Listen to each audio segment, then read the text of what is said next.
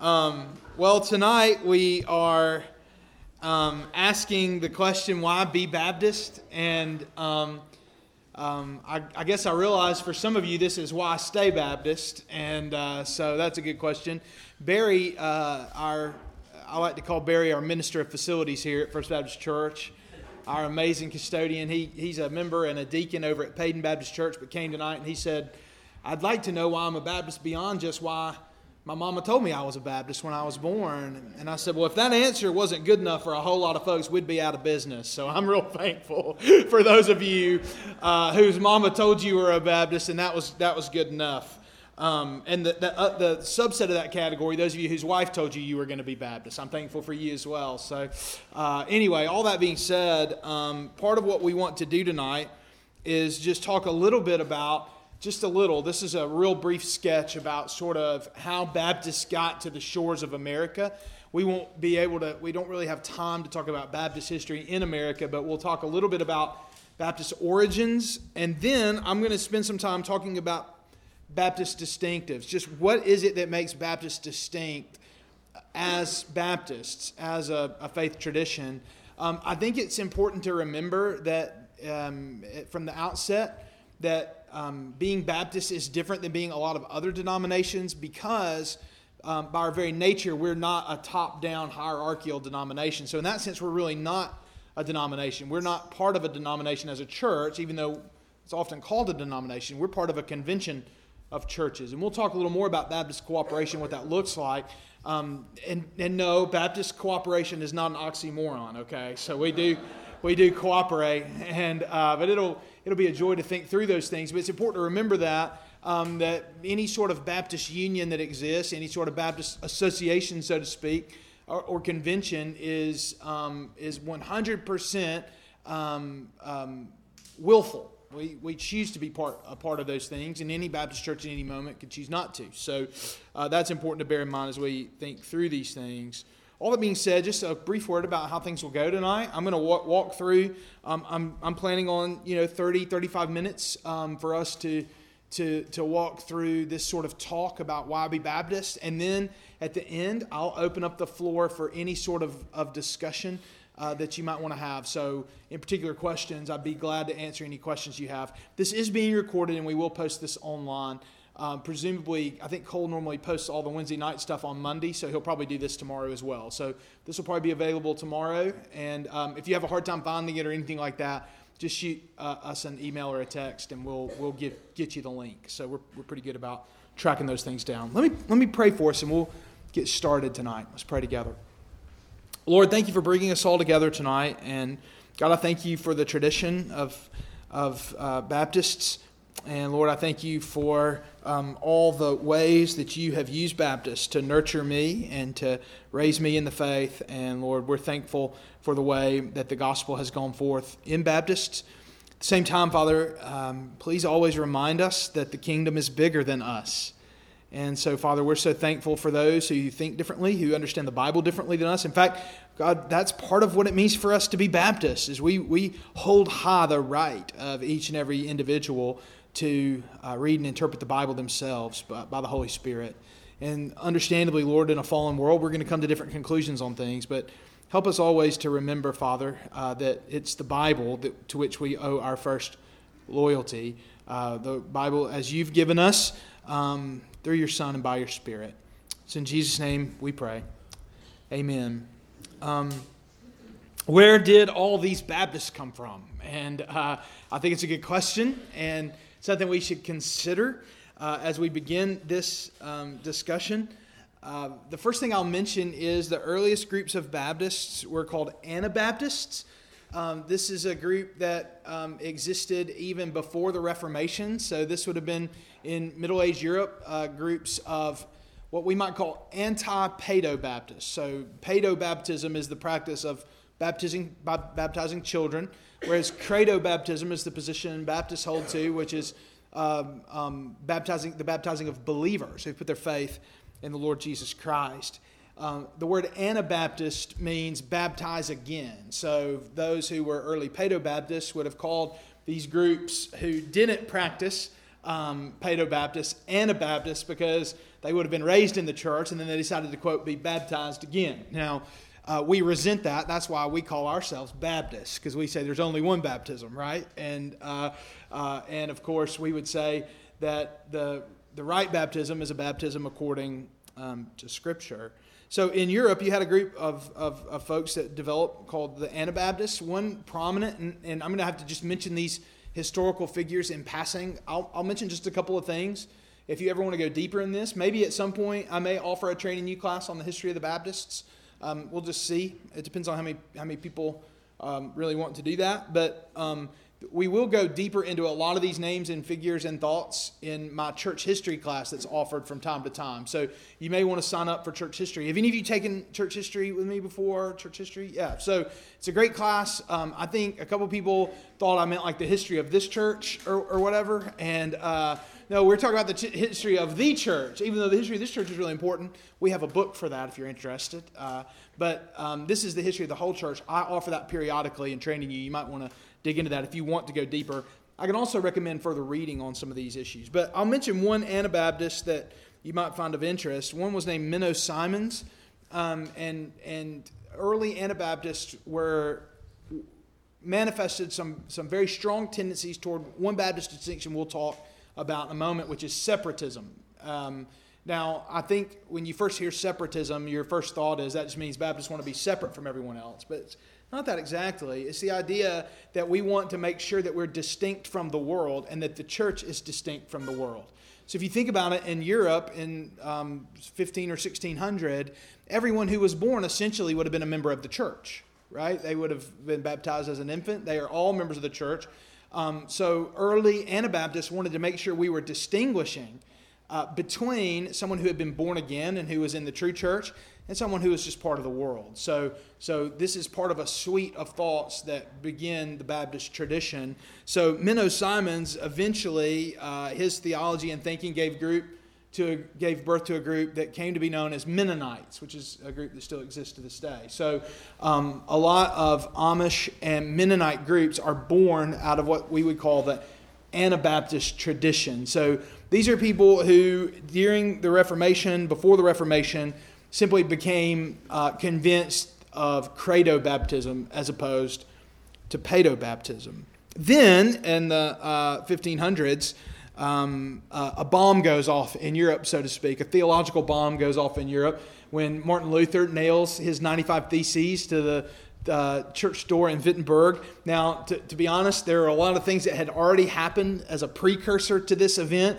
but this is what really ultimately was the, the um, detonator, so to speak, for the Reformation, what we call the Protestant Reformation. And so these thoughts of Luther and Reformation thoughts, again, if you want to go a little deeper on the Reformation, um, there's a talk I've given in the past on the Reformation. I've done a little bit of a sermon series on the five solas of the Reformation, and then certainly in church history, you'll, you'll learn more about that. But those thoughts begin to disseminate through Europe, and because um, of religious persecution, of people who held to uh, the views of the Reformation.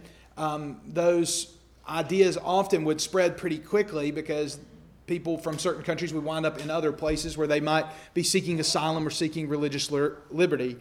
One group that's sort of born out of the Reformation is a group called the Puritans. Might here ever heard of Puritanism or the Puritans? Um, usually in our culture, uh, when you hear anything about Puritanism, it's exclusively negative, um, unless you're talking to Ben or me or somebody like that. And um, but the Puritans were, by and large, a reform movement um, throughout um, uh, that's really rooted in the Reformation, and they were not always leaving the church they were a part of. So many Puritans were part of the Church of England. Others did become separatists and left the official state church and started independent churches. But, but it's more of a general reform movement that's focused not only on strong theology, but, uh, but not uniform theology, mind you. Not all the Puritans walked in lockstep on every point of theology, but it was a spiritual renewal movement that happened. So, Reformation thought and Puritan thought eventually see, washes onto the shores of England, and you have people who begin then to um, have a, a, milieu of thought a sort of Puritan thought. Uh, ideas of revival and spiritual renewal, not just having a state church, not certainly not having a perfunctory church where we have just sort of a superficial understanding of things, and certainly not the sort of mandatory state church that you would have understood. So Puritanism often kicked against um, that, that sort of formality. But then, second of all, um, you also had Reformation ideals that started to crop up um, that included some, some reformation of Catholic teaching. And then, third of all, you had people reevaluating views on uh, paedobaptism. Um, and once you start reevaluating the state church, a lot of times reevaluating, reevaluating paedobaptism comes right after. So, two groups of Baptists, then, what we now know as Baptists, and frankly, Baptists in America, our primary forebears, while the Anabaptist tradition we're thankful for, and we can certainly trace some of our roots back to there, primarily uh, in America, and especially for us as First Baptist Church, as part of broader Southern Baptist churches, we can, we can really trace our roots and our identity back to the British Baptists. Okay, and there, were two, there are two groups of British Baptists that begin to emerge. One in the mid 1600s, um, or late mid to late 1600s, were the General Baptists, um, and these would have been so when you hear General Baptist, you want to think about a group of Baptists that was a little more Arminian in their theology. That is, had a little bit higher view of free will, uh, um, um, uh, higher view of some of those things, as opposed to a more Calvinistic theology, um, which we'll get to in a moment. Uh, one prominent General Baptist was John Smyth, S M Y T H. He lived from 1565 to 1612. And another was Helwys, uh, and he was 1550 to 1616. So Smyth and Helwys were, were well known as sort of some of the early uh, figures in the General Baptist movement. Over time, the General Baptist movement went through different sort of iterations. Eventually, in the end, merged with the other group of Baptists by the end. Um, it was a little bit more of a focus on revival and spiritualism, a little lower view of theology, and that's a little bit of a, a general statement. Um, and by the end, they wound up looking a lot like the other group. Um, they, they wound up looking a lot alike. So the, the, the differences that I'm teasing out were more characteristic early on. Over time, they start to look more and more like each other. Um, the second group of Baptists that in the early to mid 1600s starts to develop is a group called the Particular Baptists. So this is going to be a more reformed or Calvinistic group of Baptists. Uh, one, uh, one thing to note about the Particular Baptists is that they, um, not everyone who was a Particular Baptist was generally more Calvinistic and, and vice versa with General Baptists, but that was by and large kind of how things looked. But you did have a stream um, in um, the particular Baptist world of what in, historically we would now look back and call high Calvinists. This is some people have called this hyper Calvinism over time. So this is when so some of you um, when you hear the word Calvinism you start to get real spooked and that's understandable. But what you're probably spooked by is hyper Calvinism or high Calvinism. These are the things that we start to worry about when people have such a view of God's sovereignty that they begin to downgrade a view of man's responsibility. So these are the kind of folks who are going to tend to not want to offer the gospel to everyone because they don't know who's elect or not, which is a silly thing biblically, I think. Uh, these are the people who take their system and let it start to dictate back to the Bible. Uh, these are the kind of folks who don't believe in missions. The, these are the kind of folks who, who become almost fatalists uh, in their, their view of God's sovereignty. I think it's unbiblical, and, and many particular Baptists fought hard against hyper Calvinism. One in particular that I'd like to mention is Andrew Fuller. Andrew Fuller uh, wrote a, um, uh, a book called The Gospel Worthy of All Acceptation. I've read some of Fuller's sermons. Um, he was a really warm pastoral guy, uh, but he battled hyper Calvinism. I think a member of his church had fallen into sin and basically said, well, this is God's will anyway. And that's really what woke him up to the dangers of, of hyper Calvinism. And so he began to fight against it in that way. So Fuller was an example of someone who was certainly reformed in his theology or Calvinistic in his theology, but fought really hard against hyper Calvinism, right? The, the, the, problematic views of that. Another person who you need to know that's from the particular Baptist uh, stream is William Carey. Anybody ever heard the name William Carey before? We William Carey's the father of the modern missions movement. And so William Carey was generally Reformed or Calvinistic in his theology and helped launch what's called the, the modern missions movement, helped launch the Baptist Mission Society that went to send missionaries all over the world.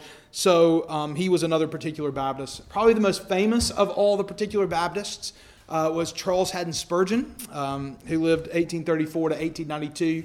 He was the pastor of the Metropolitan Tabernacle in London. His sermons were, were published all over the world. And again, uh, Spurgeon was an example of Baptist um, um, evangelical theology, uh, Reformed theology, but also at the same time, very, very, Spurgeon was um, very anti against hyper Calvinism or any sort of s- system or understanding of theology that would downplay the free offer of the gospel. So uh, that's sort of the group in England. What happens then is um, by the time the colonies exist, our world exists um, as we know it, so to speak. Um, particular churches by 1790 had about 58,000 members in the colonies. The earliest Baptists here were General Baptists, but it didn't really take off in the early days. But then by 1790, the group that had the most sort of traction in the United States were particular uh, Baptists. Um, and, and our stream of tradition um, here at First Baptist Church, our history, if you look back kind of who we were founded by, who our earliest pastors were, and most Southern Baptist churches, the Southern Baptist Convention was sort of born out of particular Baptists in the United States, out of that stream. So um, Baptists were largely, in a lot of ways, um, sort of outcasts in the colonies, much like they were in Europe, um, especially in Virginia. Baptists actually uh, experienced persecution in Virginia. And so early Baptists here in the United States fought really hard for religious liberty. And that's one of the reasons why we don't have a state church in the United States of America. Um, um, in fact, it was a group of Baptists um, who uh, sent uh, Thomas Jefferson, uh, the big block of cheese, the big wheel of cheese, for any of you West Wing fans, uh, if you know about Big Block of Cheese Day or whatever. Anyway, that's, that's neither here nor there. But uh, as a thank you for his efforts in religious liberty, and when um, uh, one of Jefferson's most famous letters about the separation of church and state, um, where he's quoted a lot, that was actually a letter he wrote to Baptists as a as a reassurance to them that there wouldn't be a state church. Now, why would Baptists, it's kind of weird to us now, right? Because we kind of, uh, some Baptists kind of look back over their shoulder and wish we had a little more of a state church.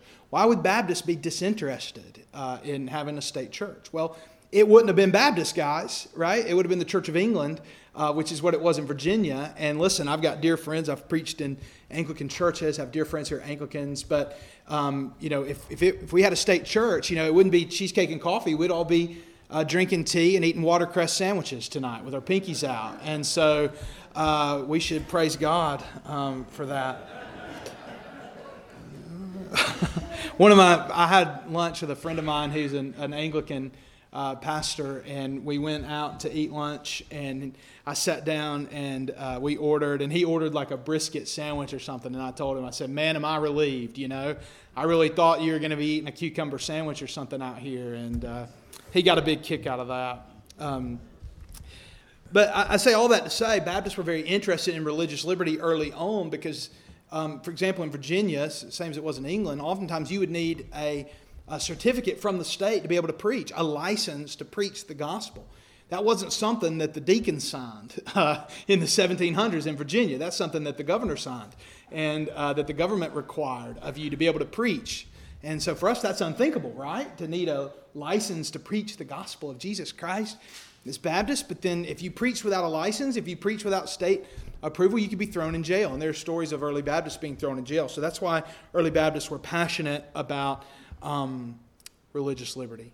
So that's just a brief sketch of a little bit about just Baptist history and where Baptists came from. Kind of wanted you to know just a little bit of the history of how all these Baptists washed up on shore.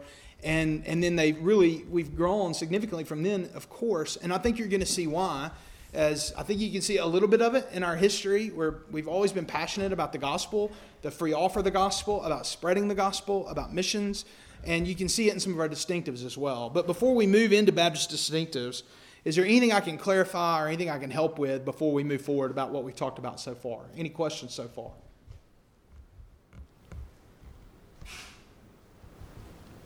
How many seconds is it they say to wait with? 15? It's longer than 60 seconds. If you actually want somebody to ask you, you're supposed to wait a long time. I'm not afraid to be awkward. I won't wait 60 seconds, but are there any questions? Yes, Sharon.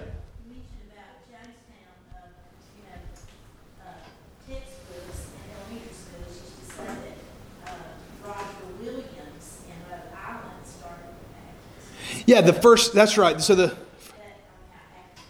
No, that's accurate. Yeah, so that's one of the earliest Baptist was in Rhode Island. Yeah, the First Baptist Church in America. That's right. Yep, Roger Williams.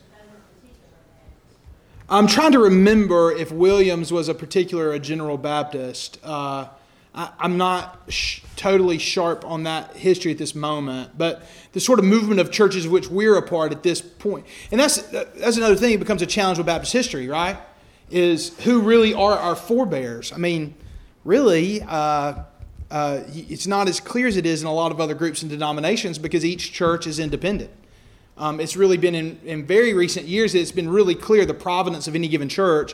The Southern Baptist Convention pl- helped plant this church, or this association helped plant this church, or whatever else. In those early days, those associations weren't as clear, if that makes sense. So I don't, I'm not super sharp on my history, but if you'll remind me, Sharon, I'll try to look that up and try to re- remind, remind myself of that. Sure.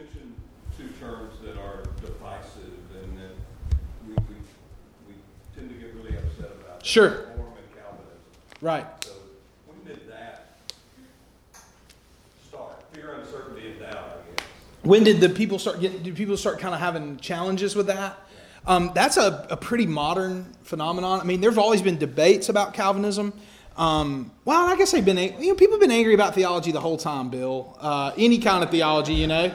Um, um and um, so, yeah, the question is when did the kind of animosity surrounding Calvinism in particular emerge? Just one thing I like to say all the time is there have always been Calvinistic and non Calvinistic Baptists, and they've often always been in the same associations, in the same groups, oftentimes in the same churches, right? It's just the nature of the beast, and that's part of what it means to be Baptist. We don't have a sort of as clear of a dictated theology, um, even though we've had um, we've had really clear statements of faith over the years. But if you look at early Baptist statements of faith, like Second London Baptist Confession from 1689, those different confessions, those are all very clearly reformed. If you go back to the original founding statement of faith for this church, even, there's really a lot more reformed even than the Baptist Faith and Message 2000. So it's just something to bear in mind that that's, I mean, a lot of our churches exist because of Calvinists who were zealous for missions and getting the gospel to the world. That's a good reminder for all of us, no matter what side of the debate you find yourself on. Um, uh, my running joke was a few years ago, people would say, "Do you think the Southern Baptist Convention is going to split, you know, over Calvinism?" And I would say, "I don't know, but I hope not, because I don't want to be with either group alone." And uh, uh, and so and so uh, we need each other. Is the point that I'm making, right? We really need people in, in different camps. So the recent years have really created a lot of animosity. And, and that's because there's been a lot of retrieval of these old theologies. We went through a real time in Southern Baptist life in particular where Arminian theology, so really non Calvinistic theology, was the most prominent. And, and, not, not that there's anything wrong with that, right? But then over the years, people started realizing a lot of our history was more reformed. The broader evangelical movement, you saw a little bit of a revival of Reformed theology. And so that naturally is going to start seeping into Baptist life as well. So you had a kind of revival of that. And then what started happening was um, pe- a lot of that was rooted in, in personality um, people who were angry, people who were mean spirited, and then a lot of it, a whole lot of it was just rooted in misunderstanding of one another. Like a lot of fights, you know? Like every fight I have with my wife, you know, it's usually rooted in misunderstanding at some level, right? We love each other and should love each other, but just misunderstand. So a lot of that's in recent years. So that's multifaceted why that's the case. And oftentimes, oftentimes those things are really rooted in things that happen at a local level as well i would say so um, but the, the, the more heated battles over that are, in, in, more recent years yeah But there's always, the, the thing about Baptists, there's always some sort of a theological debate happening, which is not all bad, right? It's, it's theological debate. Let me just say, theological debate is a healthy thing. Okay, now angry, vitriolic debate's a bad thing, and all you have to do is look around our country to see that. But good, healthy debate's a good thing, and that happens a lot in, in Baptist life and has for as long as Baptists have existed. Is that enough of a non answer? Yeah, yeah.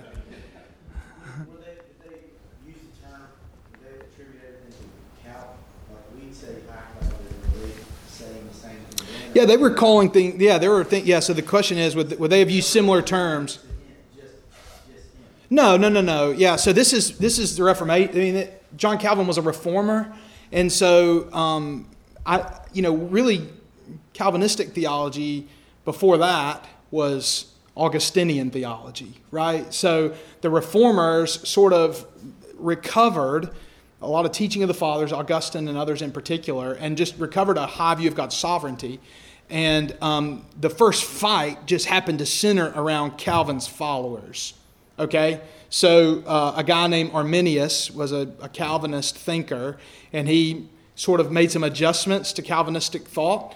And Calvin's other followers, Calvin was dead by the time anybody starts talking about what we would call Calvinism, um, and um, as we know it. And his his um, followers have a meeting at a place called Dort. So it's called the Synod of Dort, and um, they respond to Arminius' teachings with these kind of five responses. And that's what we now call like the five points of Calvinism. So Calvinism now, most of the time we talk about it, is just shorthand for a reformed or a real high view of God's sovereignty in soteriology, the way God saves people.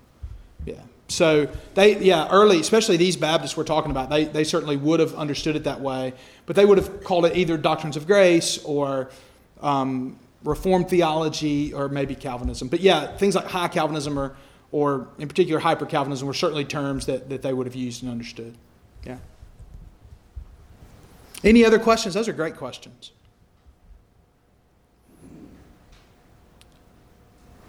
Well, let's talk a little bit about Baptist distinctives, and I think you'll notice something tonight.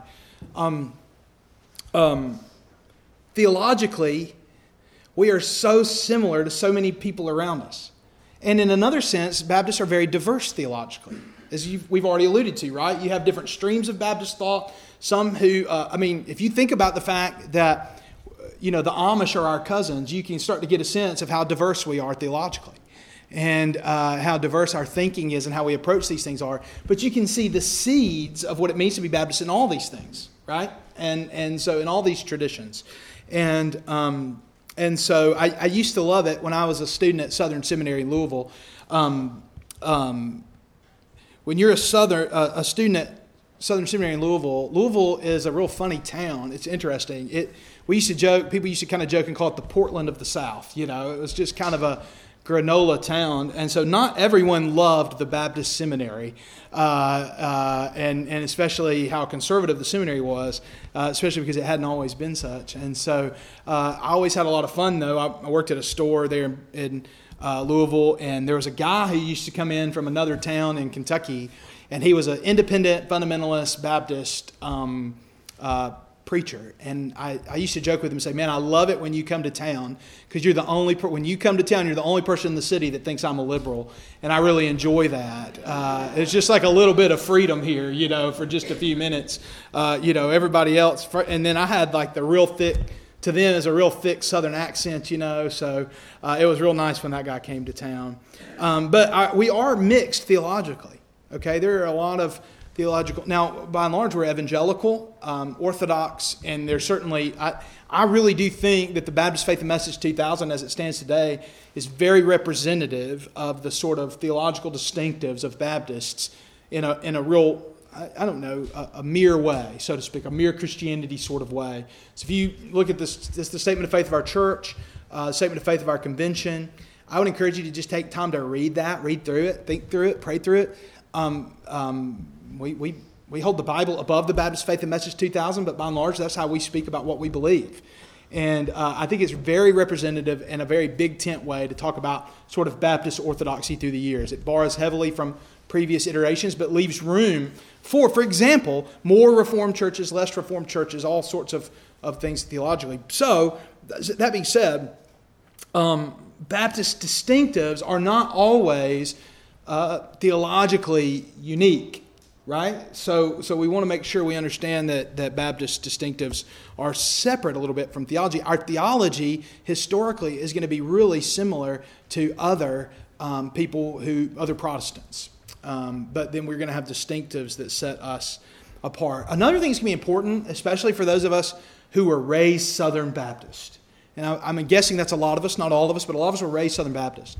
Um, if you are in here today and you were raised Southern Baptist, um, except for Finn, uh, you, you were raised in a time, uh, Finn's too young, but uh, you were raised in a time, by and large, where Southern Baptists were culturally homogenous, okay?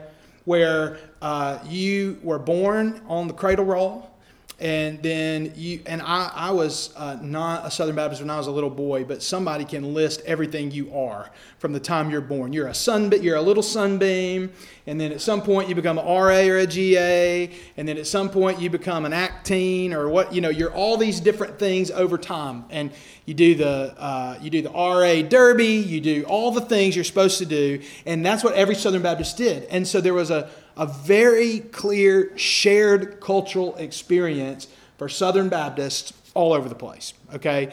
Well, obviously, in recent years, that's become less and less true. And in some ways, it's good, in some ways, it's bad, but it's just the reality we live in. So there are a lot of things. Um, I think my battery died. That's okay. Um, there are a lot of things that. Um, uh, people understand to be Baptist distinctives that are actually just things that were temporarily a part of Baptist culture at one point or another, that people associate with being Baptist. So that's just important to remember as we walk through Baptist distinctives. That's what a lot of us need to do. And that, that's what I wanted to do tonight is I didn't want to talk about what it means to be Southern Baptist. I didn't want to talk about why we should cooperate with our association, even though I think we should, or our convention, which I think we should, and our state convention. Um, I think we should. But but those things are important, but but 100 years from now, that might not be anything to do with what it means to be Baptist. There may not be a Southern Baptist Convention 100 years from now. I hope there is, but who knows? Might be the Galactic Baptist Federation by then. I don't know. And, uh, but, but the, the reality is, um, the reality is that what we do want to do is think, what does it mean to irreducibly be Baptist? And, and, and what does it mean to distinctively be Baptist? So that 200 years from now, if First Baptist Church is still, in any sense of the word, Baptist, these things would still be true. And certainly, uh, 160 years ago, they, they were true as well as they are today. So we want to think through those things. I'm, I'm going to put Baptist distinctives, and I've, I've worked on this for a while now to try to think through how to make this as clear as possible. I'm going to put them under two headings tonight. Okay? The first is fidelity or faithfulness, and the second is liberty or freedom. So if you just leave here, what, are, what does it mean to be Baptist? Fidelity and liberty. Those are the two things I want, I want you to think about as we work through this. Um, um, first, uh, fidelity. The hallmark of Baptist fidelity. Um, the reason why, uh, so faithfulness. Why, why, trying to be, what, what, are we trying to be? We're trying to be faithful to God. That's, that's the desire that Baptists have. Now, bear in mind, I am not saying we are the only people who have fidelity. Okay, plenty of people desire to honor the Bible. Praise God. I'm so thankful um, for folks that want to honor the Bible, honor God's Word. But, but the, the hallmark, the cornerstone of Baptist life is biblicism. Uh, just a radical commitment to the Bible. We Baptists have a pronounced commitment to the Bible um, and, and recognize the Bible as the authority, the norming norm of authority in church and denominational life. So Baptists have a very distinct commitment to the scriptures. And that's not to say other denominations don't, but we are less beholden to tradition, perhaps, than some other denominations are. And so we find ourselves regularly going back to the Bible and holding the Bible as a magisterium that is over tradition. So, for example, in, in Roman Catholic tradition, they're going to hold to a little more of a capital T tradition than we would, or a lot more of a capital T tradition, where tradition can often trump the Bible in certain situations. Now, some Baptists let little t tradition trump the Bible. Um, but that's anti Baptist. That's not because they're Baptist, right? Uh, that's despite being Baptist. They lose that. So there's a pronounced commitment to the Bible among uh, Baptists, and that's the hallmark of what it means to be faithful as a Baptist is to be faithful to the Bible. So that's another reason why we don't interpret the Bible through the lens of the Baptist faith and message. We interpret the Baptist faith and message through the lens of the Bible. And that's not to say that the creeds and confessions, including our own, are not helpful for us or that we hold, hold that they have no authority. But what we say is uh, the Apostles' Creed or Baptist Faith and Message 2000 holds authority in as much as it reflects the truth of the Scriptures. And we think they speak well of the Bible, but at the same time, we're always willing to change whatever we need to change in order for it to line up with the Bible. Um, and this leads to a sort of another understanding of Baptists, and that's conversionism.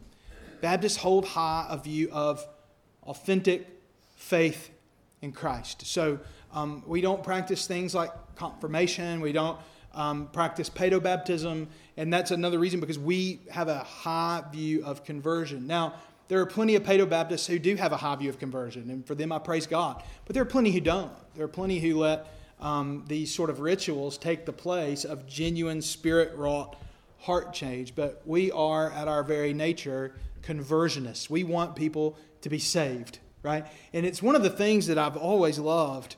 Um, it's, it's one of the last things to go, I've noticed in, in Baptist traditions, because not, not every Baptist tradition has held fast to biblicism. Um, but I have noticed in almost every Baptist tradition, no matter how um, I would consider far off the rails they get from the Bible, they still hold to some view of conversionism, right? They are still praying for people to be saved. They still want people to be saved.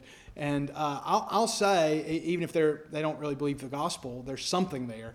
Um, this is sort of, I'll just say, this is my primary test of, of genuine fellowship with other believers, is conversionism. I mean, this is something people think about a lot. Um, this is kind of my line I like to draw. Um, if someone really believes people are sinners and they need to be saved, um, and that they're saved through the gospel of Jesus Christ, I'm on board. Like we can, I'll go door to door witnessing with them. So I have Anglican friends and other friends who still hold to conversionism. But you can kind of see, usually, once the Bible's lost, authentic conversion is lost eventually. But it's, it's, a big, it's a big important part of what it means to be Baptist, is to hold to conversionism. Um, another, another aspect of Baptist fidelity is something I alluded to earlier it's separatism. And another way to talk about this sort of separatism, maybe the, the hallmark of Baptist separatism, is what we call holding to having a believer's church. You've probably heard me talk about this before. I, I think the church membership ought to consist of believers in the Lord Jesus Christ exclusively. So this is an important part of Baptist tradition. So no, nobody's a member of the church until they're saved and baptized. And so that's the way that we ensure that the church is a believer's uh, church. So historically, then, Baptists have held what's called covenant membership um, as part of what it means to have a believer's church, that Baptists covenant together. And we have a church covenant here that we look at and we ask people to live by. And um, this is a, a, Baptist hallmark that, that we need to remember. Um, another aspect of separatism is believer's baptism um, that you don't enter into the church by baptism until you are a believer, until you've been saved. And so we want to make sure that's part of what it means for, for Baptists to be separatists. This kind of rises out of a separatist impulse, but also is confirmed by Biblicism, I would argue, that it seems like in the Bible, everyone who was baptized had also been a believer. Now, I want to mention one way that Baptists have abused this over the years. Um, this kind of separatism can become a sort of hyper separatism. Not that we would know anything about that as Baptists, right? But you can, you can start to become, um, if you're not careful, uh, legalists and fundamentalists in trying to separate yourself from the world. You think maybe we need to go a little beyond God's word to make sure we're extra separate. Well, um, we can't do a better job than God. And we can see the way that certain breeds and forms of fundamentalism and legalism have done a lot more damage than help, right? To the Baptist cause and to the cause of the gospel. So that's something we have to guard about. Even so, separatism doesn't mean that we, we want to be angry about against everyone else or build a big wall up around the church. Everyone's welcome to come here, but the point is that we mean anyone can join the church as long as they uh, put faith in Jesus and are, and are baptized. Um, a word about believers' baptism as well, why we require that for church membership. Um, I don't think you have to be baptized to go to heaven. Okay? Um, that's one thing that distinguishes us from, for example, uh, Church Christ or, or other denominations that are similar that would hold to baptismal regeneration. Uh, sometime I'll tell you the story about uh, me getting in an argument with a Church of Christ minister in my study here one day. He said he was doing a project for school. And next thing I know, I'm against the ropes. Uh, and uh, anyway, I'll, I'll tell you all that story. I've probably told you that story. But anyway, I'll tell it again one day. Don't worry, I'll tell it. And um, but uh, uh, uh, we we don't believe in baptismal regeneration. So perhaps you might find it a strange thing to think that uh, I don't think that you need to be baptized to go to heaven, but I do think you need to be baptized to join First Baptist Church. It's like it's like one of my favorite King of the Hill quotes. Um, when Hank's niece says, Uncle Hank, God's only got 10 rules and he's a lot more important than you, you know. And, uh, well, the, the reason for this is that I do think, though, that, that what we hold to are visible principles that match God's invisible principles that you can't see. I, I can't see whether or not you've been baptized with the Holy Spirit, right? I can see evidence of that. I think clear evidence. But there's no way for me to really know. There's no like special sign. There's you know nothing comes up on your forehead when you're genuinely saved. I just don't know for sure. Um, all I know is what you tell me. And so God knows though, and so He'll let anyone who's had a change of heart into heaven. Anyone whose heart's been circumcised, He'll He'll let them into heaven, um, unquestionably, but by grace through faith. Um, however, uh, we are the church made visible right? We deal with things that can be seen.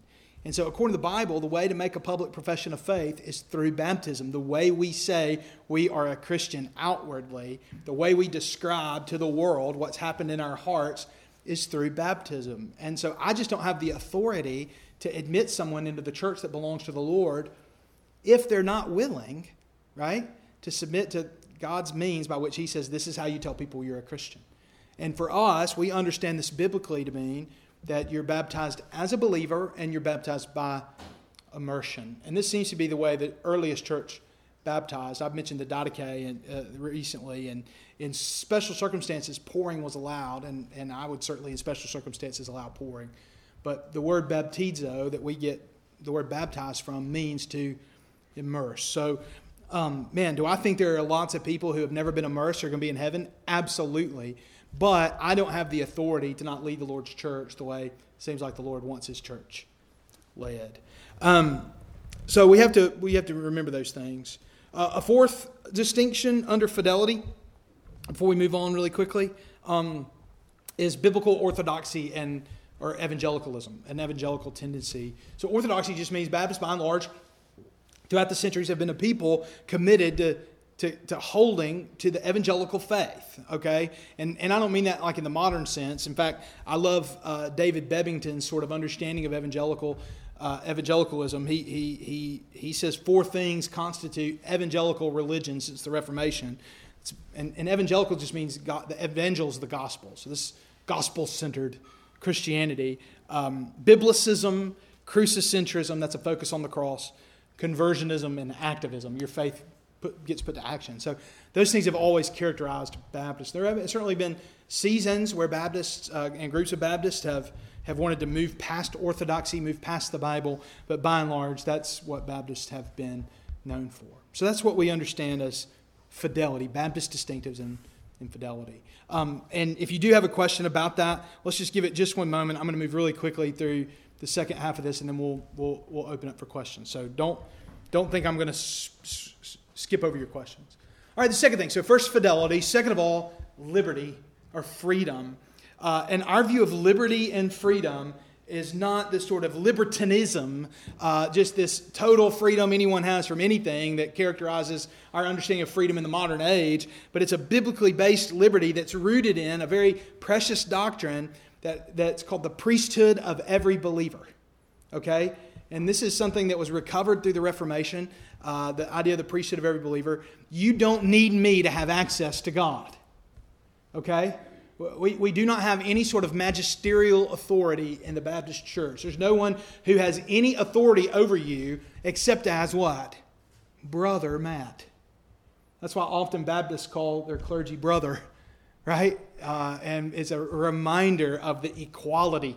Um, I, I, like to do just little things um, as a pastor. Now, we don't have a, a, huge tradition of wearing vestments or robes or anything like that, but there's one reason, like I dress like a layman. Um, that's one reason. It's one reason I sit on, on the floor and not on the stage just to reinforce. I don't think, I don't think everyone who's ever done this is enforcing some sort of magisterialism or whatever else. But those are little things I like to do to remind everyone that there is no clergy laity distinction. that I'm, a, I'm, I'm one among you. I'm a sheep, even as I'm uh, a shepherd. This priesthood of every believer results in freedom, um, um, soul freedom. Only you will stand before God. Okay? Only you will face the judgment. And each individual believer needs to know that one day they'll stand before the judgment seat. I won't be there. Um, um, uh, Bart Barber, the president of the Southern Baptist Convention, won't be there. Uh, Craig Carlisle, our DOM, won't be there. Rick Lance won't be there. It'll just be you. And so we, we recognize this that you have access to God and that you have freedom to make the choices you need to make as a Christian. Now, this is another area that, that has been abused by some in the Baptist tradition. Uh, some people have used this idea of the priesthood of every believer and ultimately soul freedom and soul competency, these sorts of things, as an excuse to sort of believe anything they want. Okay, well, we're still accountable to Christ. We're still accountable to His Word. We're still accountable to the gospel. We can't just believe any unorthodox view we want, but we have to be really careful. This idea, though, of the priesthood of every believer gives rise to our understanding of the autonomy of the local church. Each and every local church is autonomous. We're not owned by the SBC, we're not owned by anyone else. First Baptist Church, uh, under Christ, is the authority at First Baptist Church. So we believe in the autonomy of the local, local church, which results in congregationalism. We believe in congregationally governed um, churches. So historically, Baptists have had all sorts of different variations and shades of polity, but at the very core of all those things have been a sort of robust congregationalism. Some have a higher view of pastoral authority, some a lower, but by and large, congregationalism wins the day. But we also believe in cooperation, friendly, willing cooperation between churches is important to Baptists. You see that in the early Baptist confessions that are put together. You see that in early associationalism. And you see that even now in works like the one we're a part of, the Southern Baptist Convention, where we, in friendly ways, cooperate uh, with one another. That leads me to the last aspect of, of freedom or liberty that's important to Baptists, and that's religious liberty. I alluded to this earlier, but Baptists are passionate about, and historically have been passionate about religious liberty, and not just for Baptists, okay? I want to make that really clear because every few years there's some big kerfuffle about some Baptist saying some other religion ought to have religious liberty too. And people say, well, they're going to turn all our churches into mosques uh, because they think Muslims should have religious liberty. Nothing could be further from the truth, right? It's just we remember when we were persecuted.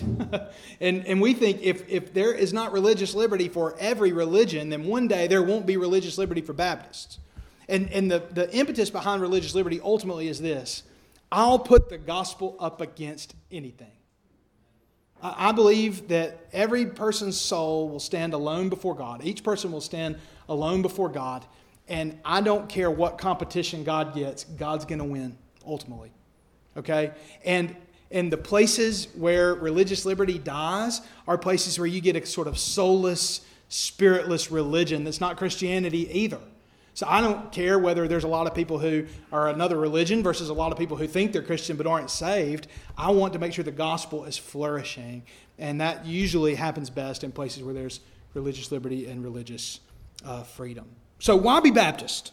Um, I find these two major aspects, these two big pillars of um, uh, liberty and fidelity, I find these things to be strengths. And by and large, these are the reasons why I have chosen to be Baptist. Uh, um, I starting in seventh grade, went to a Baptist church and became a Baptist. At that moment, my dad led us to a Baptist church in that way. Um, but then by the time I went to college, I went to a Baptist college, but I still felt the freedom to make a different decision, um, to, to do something else denominationally. Um, but I've chosen to remain Baptist because of these things. And there are reasons I think why our church can gladly be Baptist. I love the fact that we can emphasize what we choose to emphasize. We're allowed to relish and cherish our own emphases, our own distinctives in the midst of the broader Baptist fellowship. So I think these are compelling reasons to be Baptist, good reasons to be Baptist. Um, and um, I hope you'll choose to be Baptist too. No, I'm just kidding. But uh, you know, I hope I hope uh, I hope this is a, a, good a good vision and view of what it means to be Baptist, and uh, something we joyfully are here. Something I certainly joyfully am. And now at this time, I'll open up for any questions anybody has. And remind me, I'm going to do my best to repeat any questions you might have. I won't say your name in case you don't want it on the internet, but uh, so the people online can hear what the question was before I answer. Judy. Oh, sorry.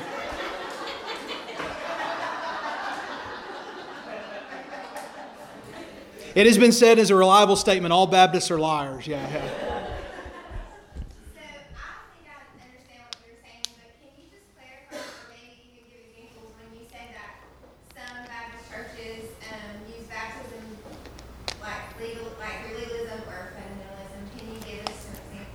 Well, I would. So the question is, um, some Baptist churches, um, I was understood to be said to have said that maybe they use baptism like that, but I wouldn't say that. I would say separatism.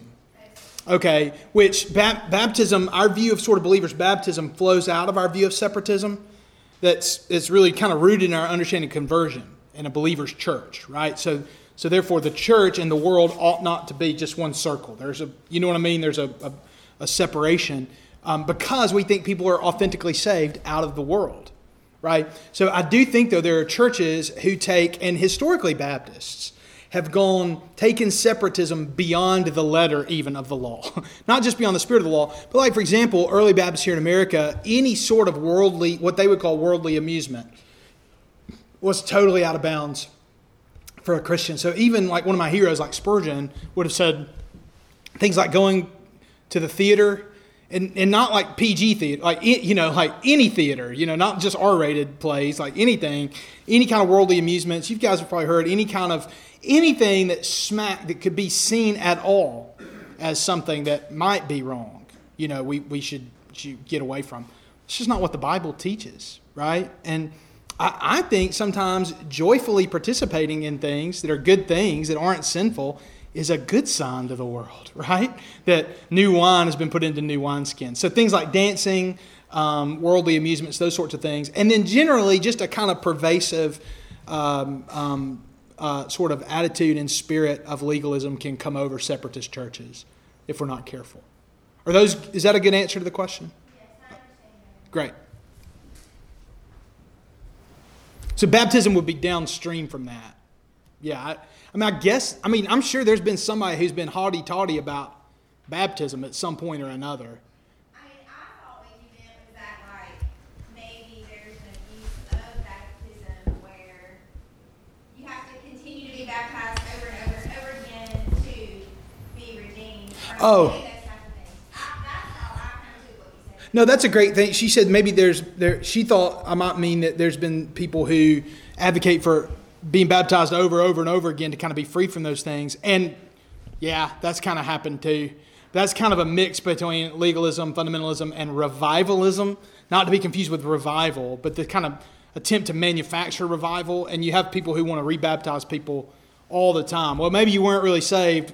Now get saved. Oh, now you got to be baptized, kind of thing. Yeah. And so, yeah, um, that that to me kind of runs roughshod over the assurance of the believer and. Um, and I think, yeah, is a legalistic trap concerning believers' baptism as well. So that's a great, yeah, that is an example as well.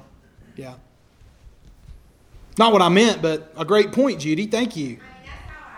It's a great, that's a great application. I'm glad I mentioned your name now. You needed credit for that. Any other questions? Else we need to talk about? I won't. I'm going to try not to do it this time. Yes, you there.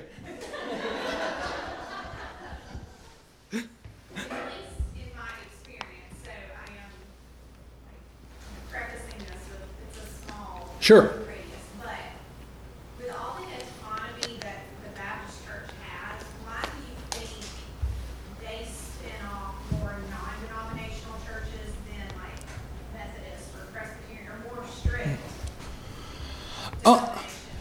Yeah.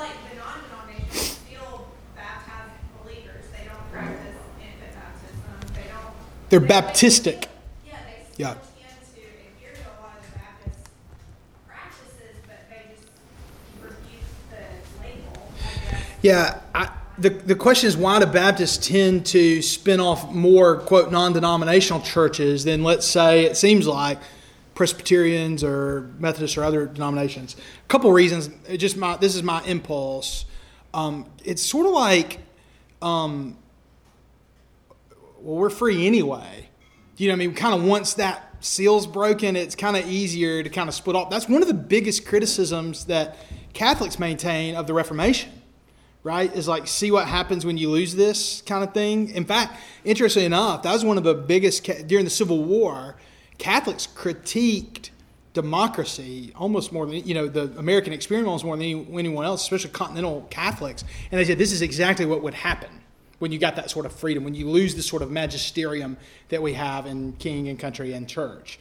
Um, and so it, it is it is true, right? That you you once that seal's broken, it's just a lot easier to do, right? Um, but then, second of all, um, I think um, our this is a challenge we have.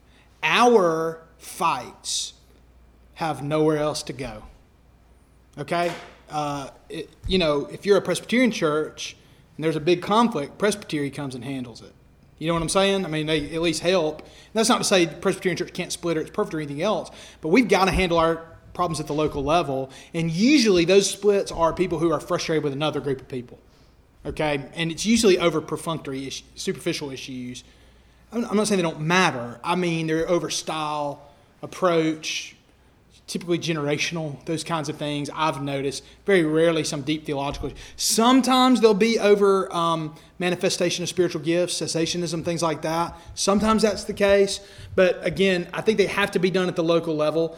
And I wish that churches that get down to that place felt more of a willingness to have Paul and Barnabas moments um, where they amicably decide it's time to go in two different ways, rather than feeling like, you know, we've we've got to we've got to split or be angry or whatever else. Sometimes sometimes there's been good that's been done by people choosing to go different directions.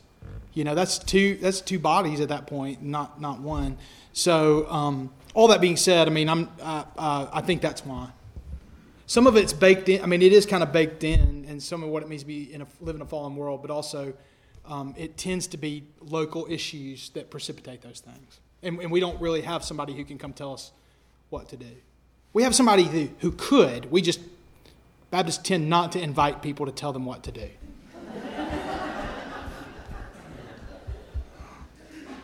I'll do whatever I want. I only answer to the Bible. you know, okay, uh, I don't think that means what you think it means, but okay, you know. Any other questions?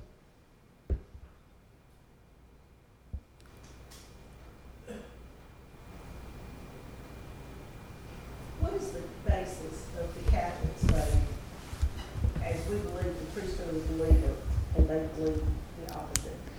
Which I can't find any source in Scripture for the way they. I, I, I am not, let me just say this is a question about Catholic theology and the hierarchy of the Catholic Church, um, as opposed to kind of I understand the priesthood of the believer. Why, why do Catholics hold to this sort of magisterium, this top down authority? Ultimately, um, I think it kind of rises and falls on the papacy. Now, just to say, I'm not super familiar with Catholic thought, and I've not done a deep dive, so this is if some Catholic apologist is wants an example of an ignorant Baptist, they'll probably find this and use it on their podcast or something. But I'll just say my first thought is um, that it kind of rises and falls on the authority of the papacy, and and and really that um, um, upon this rock I will build my church. The view of, of Peter as this sort of first pope is where that's rooted. And then you can read through the scriptures, and if you start with a papacy, you can take all sorts of, I mean, there are places really clear in the Bible, okay? All you Baptists cover your ears, but there are places where it says clearly, obey your leaders. Okay, I know we don't like to think about obeying pastors in Baptist churches, right? Because we're Congregationalists, but but there there is a view of pastoral authority in the Bible, right? Now I think that means as much as they're speaking the words of God, listen to them. They're, they're, they're trying to help you. You know what I mean? Like, I don't think that means a, a, a, a obey. If, if Alexander turns into a tyrant, do not listen to what I have to say because I'm not under the authority of Christ, right? But they take those kinds of that view of pastoral authority and attach it to the papacy and kind of and work it down like that. But then they also take the different words in the Bible for pastor. I think all apply to a pastor of the local church, bishop, um, episcopos, these different, and they and they apply it to their their hierarchy in that way.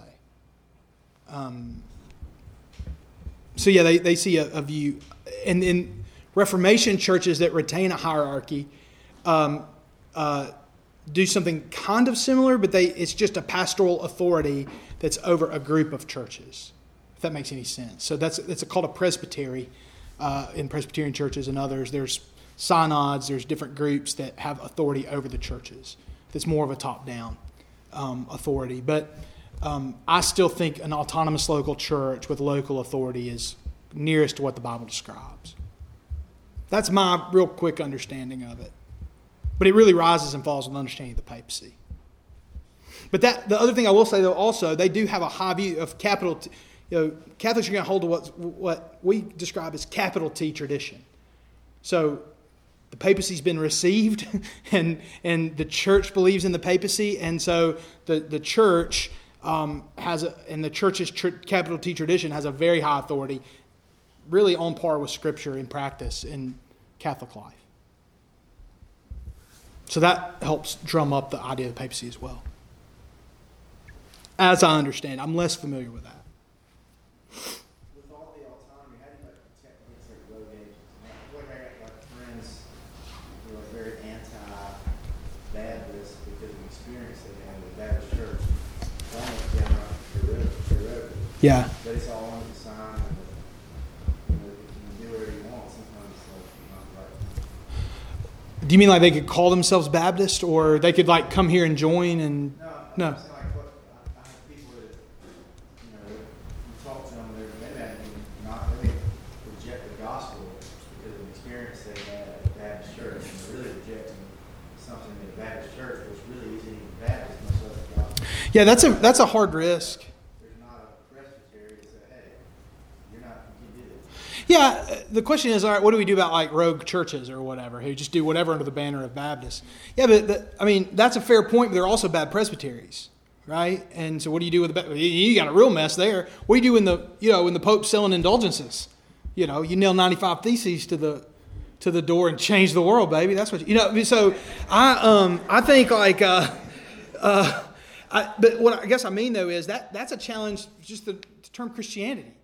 And people are always trying this, you know. I've knew guys in college that called it the way, because instead of Christianity, they go to distance themselves from that. And then I think a lot of people like kind of roll their eyes at people church taking Baptist out of their name or whatever. I- I don't have any plans to do that because I don't feel like there's a necessity for it. Like, um, uh, but I get why people are doing that, right? It's to distance themselves for people who have a bad view of Baptists. You know what I mean? But problem is now some people have a bad view of community churches. You know what I'm saying? So, uh, I mean, we've got challenges no matter what. So for me, what we have to do is just continue to preach the gospel, trust ourselves to a faithful God, and just recognize people are going to give the Lord a bad name. They always have. They always will. We just got to do our best to make it really clear. And and that's I you know I kind of I kind of use different avenues to make it really clear. I mean, it's like when I write you guys a letter about the SBC. That's one reason I like put it on Facebook. You know, because I then if somebody really wants to know, like, is Matt on board with this or that or whatever else? People outside our church can kind of look and realize, oh, well, First Baptist Church, no matter what they do, is going to do what First Baptist Church wants to do. They're just partnering together to get missions, you know, missionaries to the field. So that's part of what, what I'm trying to do to help kind of make sure, not that I'm trying to distance myself from all these other Baptists, whatever, we're all sinners, but, um, but B- Baptist is not trademarked, right? You can, you can be, you can be, anybody can call themselves Baptist. It's a movement that's, it's a grassroots movement. And um, not anyone can call themselves Southern Baptist, right? I mean, you, there are some characteristics and parameters for that, but, um, so yeah, that's, that's the best I know to, best way I know to how to kind of understand it. Any other questions? I have one. Yeah, Will.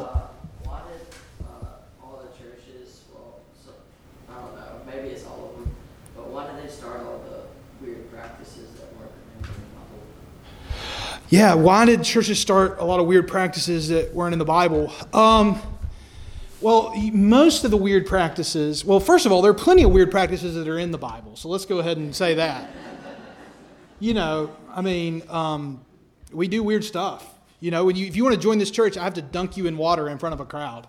It's just kind of a strange, you know, where else is that happening? You know what I mean? Um, uh, and um, we, we eat a piece of bread and drink this cup together. We do some kind of weird things already. Um, but a lot of the quote weird practices will have some seed in the Bible. So, like, probably the one we find the weirdest, is easiest for us to dunk on is like snake handling, right? You heard about this snake handling? Um, it's where people handle snakes, and uh, and uh, uh, yeah, just so it's clear, and. Uh, uh, that comes from a from a passage in the, the what we would call the longer ending of Mark, and there's a question whether or not it was in the original text, but nonetheless, says you'll tread on serpents and, and won't be afraid. You'll drink poison and won't kill you. So there are churches who take that and say, well, that's a test of our faith to pick up a serpent, and if we have enough faith, it won't bite us. And some of them even drink poison to prove the, their faith that it won't kill them. Well, that's clearly an abuse of the Bible, I think, right? But it's kind of there. So a lot of those, what we would see as really strange practices, are, are taking the Bible and twisting it or abusing it. Does that make any sense? But just, just as a reminder, um, one man's weird practice is another man's normal, you know. And uh, so I think that's just something for us to bear in mind and remember. Any other questions? It's a little, getting a little later here. I'm sorry.